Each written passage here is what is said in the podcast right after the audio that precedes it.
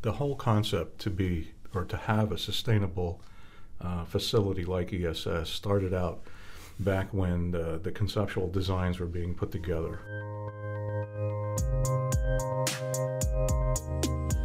Welcome to Experience Project Management, a podcast by PMI Sweden Young Professionals, where we try to give you the tools and insights towards your project management journey.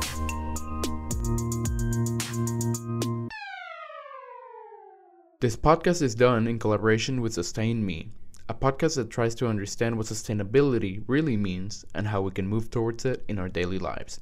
If you want to know more, check out Sustain Me podcast in Spotify. Hello, everyone, and welcome to Passion for Project TISA episode.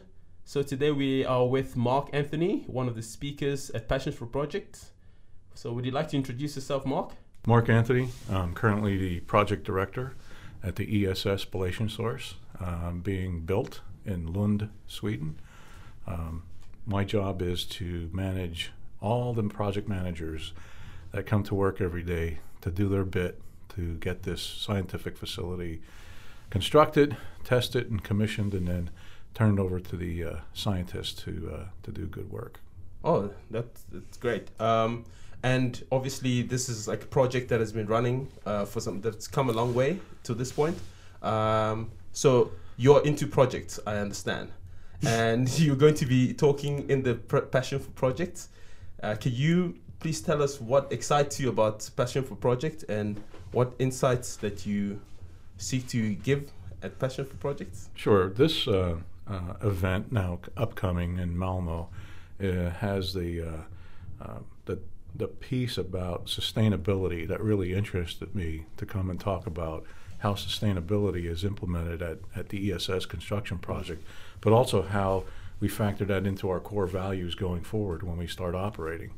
And I'll be going over the things we're doing on site during the construction period, as well as as we transition to testing and commissioning and then long term steady state. It's a journey that goes from beginning to end, and uh, it's quite remarkable about some of the things that people think about today that just 10 years ago wouldn't be on the uh, you know the agenda. Okay, that's that's actually very interesting. Yeah. So how does how does actually you know with a scientific project like this? I'm I'm guessing it has to do a lot with transdisciplinary work from people from different fields. Mm. So when it comes to sustainability, how do you get people to kind of share a vision? Um, I think you know at large people are more aware, environmentally aware than they ever have been thanks to a lot of different things and initiatives and, and, and uh, campaigns that have gone on. You know, and I'm saying like in the recent 10 years, I think it's just been taking off uh, in a big way. And sustainability is something that uh, people can afford to do. There's mm-hmm. more avenues today for people to choose to be more sustainable, more green, more environmentally friendly than there was uh, uh, not too long ago if you look at a project like ESS, um, one of the things you know that's in common with all projects is cost and budget, yeah. right? And it's cost and budget while you're building and constructing, and it's cost and budget while you're operating. And we look at it like if we can have a positive cost on or an impact on our operational operational cost, it will give us more science for each euro we spend. Mm. So in the end, it makes economic sense as well as being good stewards uh, to the community and the surroundings. Okay. I think it's important to get that out to the people that it actually is not just for okay the the purpose of being sustainable but also that businesses and projects uh, that it makes economic sense mm-hmm. so a lot of people i think are still doubting that fact mm-hmm. um, and i think it's important to talk about it so with a passion for project um, event in Malmö, there is going to be a lot about uh, sustainability talk. Mm. Um, so, what made you feel like you want to uh, participate? Well, um, the whole concept to be or to have a sustainable uh, facility like ESS started out back when the, the conceptual designs were being put together. Um, you know, we wanted an environmentally sustainable design. Uh, we have to use the you know current knowledge and some innovative techniques, but ultimately our goal is to make it CO2 neutral. Uh, within the life expectancy of the whole facility.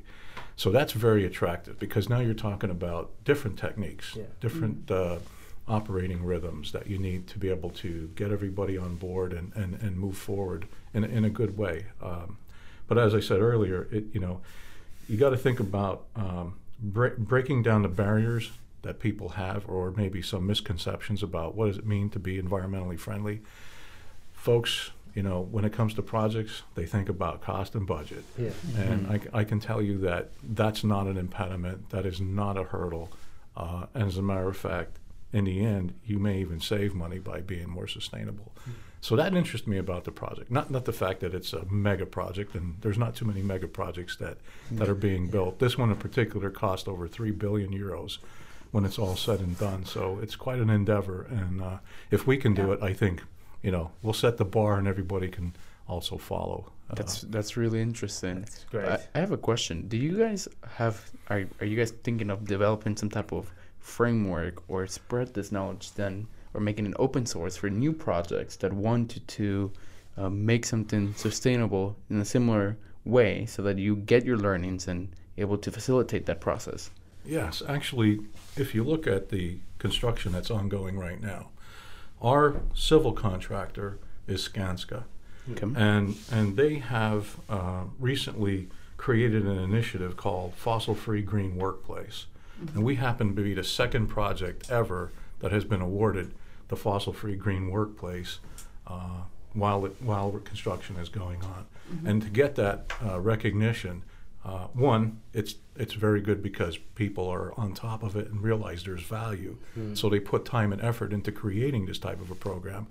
But what's really nice is the fact that we're number two, and Yeah. I think that will be promoted through other projects, at least that Skanska does, or their subcontractors or partners.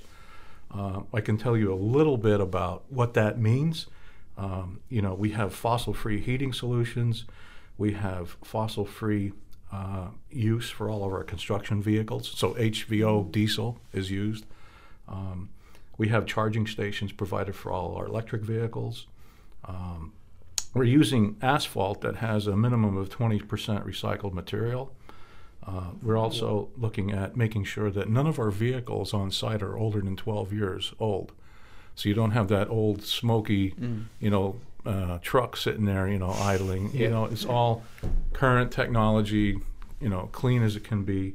Um, but we want to, you know, continue to recycle, um, be able to have no mixed waste, no concrete waste, um, no waste to the landfill, which is pretty amazing when you think about how big of a project That's we have. that's ex- really great, Mhm. really. Um, um, so I mean, there's a lot you guys are doing in uh, ESS, and being a mega project, um, there is like obviously that there is ways for other mega projects to emulate this, or because a lot of the times you think if a, a project that big cannot run without being you know fossil free. So, um, what I want to know is as a young up and coming project manager or someone aspiring to be a project manager what do I get out of PFP when I if I come? And when I come what what what should because you talked a lot about sustainability. Please I would like to know what do I get what do I get out of it if I come?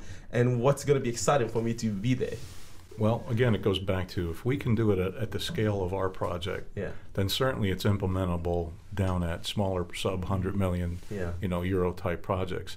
Um, when you think about, it's important that um, you have support at the top. The Mm. executive management buys into the concept, and as long as you have that type of support, I think it cascades down within every every project or organization.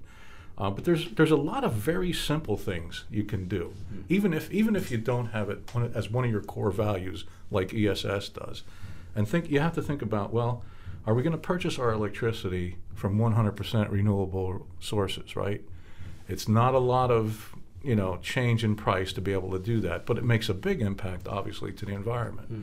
Um, our project happens to also take the leap and use all of our waste heat, uh, greater than 50% of it, to be returned through Lund central heating system.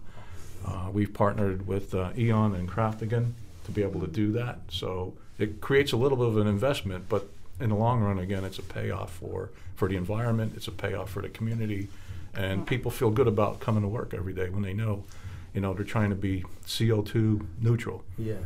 Yeah. Okay. So basically, the people who come to PFP, they get a lot of inspiration out of it and maybe can get the momentum of, okay, we are able to change something, we can have an impact. And it is possible to run a mega project like this mm-hmm. In a sustainable way. So they can aim to implement that Yep. uh, also in their uh, Right. projects. And I, and I think today um, there's a again there's a high, heightened awareness about you know the environment and sustainability. Uh, even if you're on a project that's building a building, right, an office building, if they haven't already discussed it, you should be you know questioning why isn't it being built, you know, in accordance with good environmental standards. Mm. Th- There's no excuse anymore to ignore that. Um, So sometimes it's it's the uh, you know the project manager or, or an individual contributor that simply asked a question that make people think. I hope that my presentation allows people to think about asking those type of questions. no. Um, So then, if we could just kind of like merge it all together, you would say that sustainability would be of increasing importance for future project managers and this type of thinking, and that if a pro- a mega project can actually implement sustainable solutions, then anyone can. Can. Yes. Okay. Then we are very excited to listen to your talk, and I hope that the listeners also enjoyed this little teaser. Okay. So Well, thanks. Thanks for having me. All right. Thank you. Thank you Thank you. very much.